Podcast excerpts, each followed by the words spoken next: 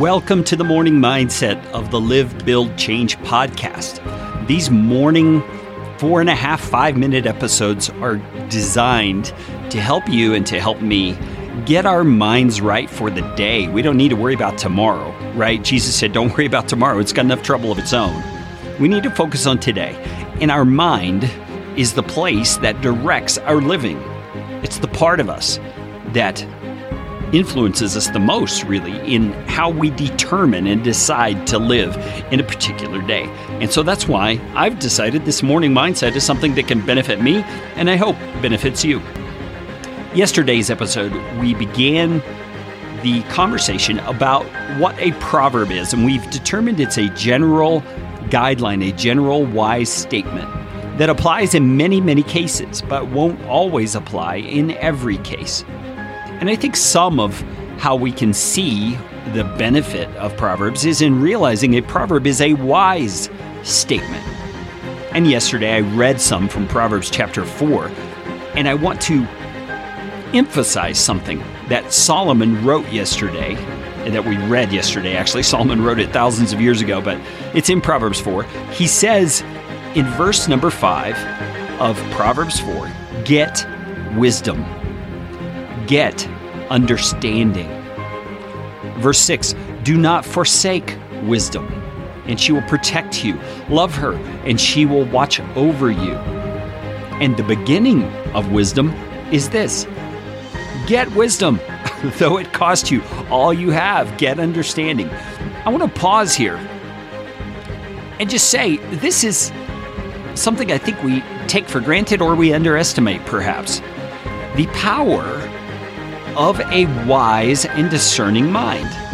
The power of a wise heart, the way that we think and, and view the world.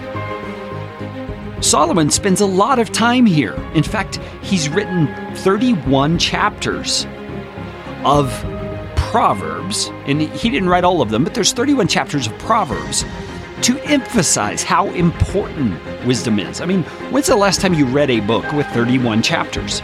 Mean, that's a lot of writing. That's a good sized book. And his whole emphasis is these are wise things. These are things you should learn and can learn to apply to your life to give you these things he just described protection, guidance. And though it costs you all you have, you need to get this kind of wisdom because it will exalt you, it will honor you, it will give grace and present you with glory in the things that you do in this life. And so, I want to wrap up today's episode by telling you a story. My wife, when she was a little girl, came across this idea from the book of Proverbs that wisdom was this thing that was vitally important. And because she was raised in a Christian home, she had the environment in which this was a natural thing to do. She began daily praying for wisdom, that God would give her wisdom, just like Solomon did. And I believe God has answered that prayer multiple ways. I see her as one of the wisest people I know. God is willing to give you and I His divine wisdom.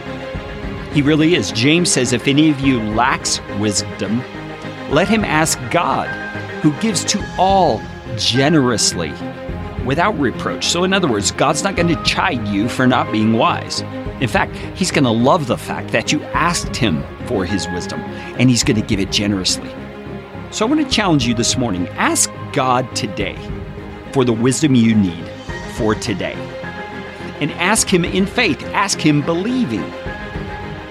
Because He will give it. He has promised Himself, He's made Himself amenable to your request for wisdom. So don't neglect that today. You have things you're facing today that you need wisdom for. Be sure and ask God, and then count on Him providing that wisdom to you. Join me again tomorrow morning as we continue to talk about the benefit and value of wisdom on the Morning Mindset.